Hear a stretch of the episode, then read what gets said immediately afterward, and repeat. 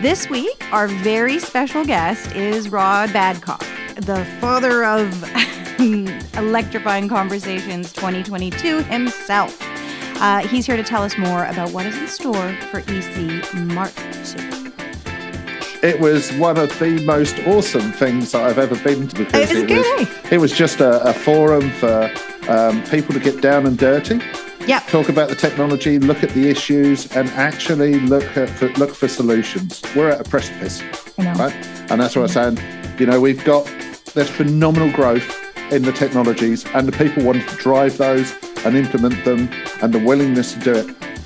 But we're, we're right now we're also at a phenomenal risk from climate change accelerating. I, open questions, right? Where does the hydrogen economy fit? What part does it play, right? Big I can see there's gonna there's gonna be some challenges there. And there'll right? be Yeah? some very passionate people. I deal with them daily still. Yeah, there's a reason Air New Zealand and Sounds Air are moving to electric fleets. Yeah. And it isn't just about emissions, it's also about economics.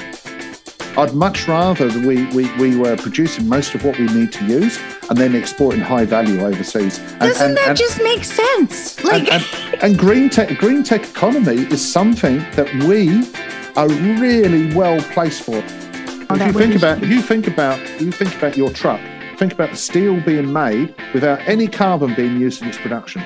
That and we can awesome. do that only in New Zealand.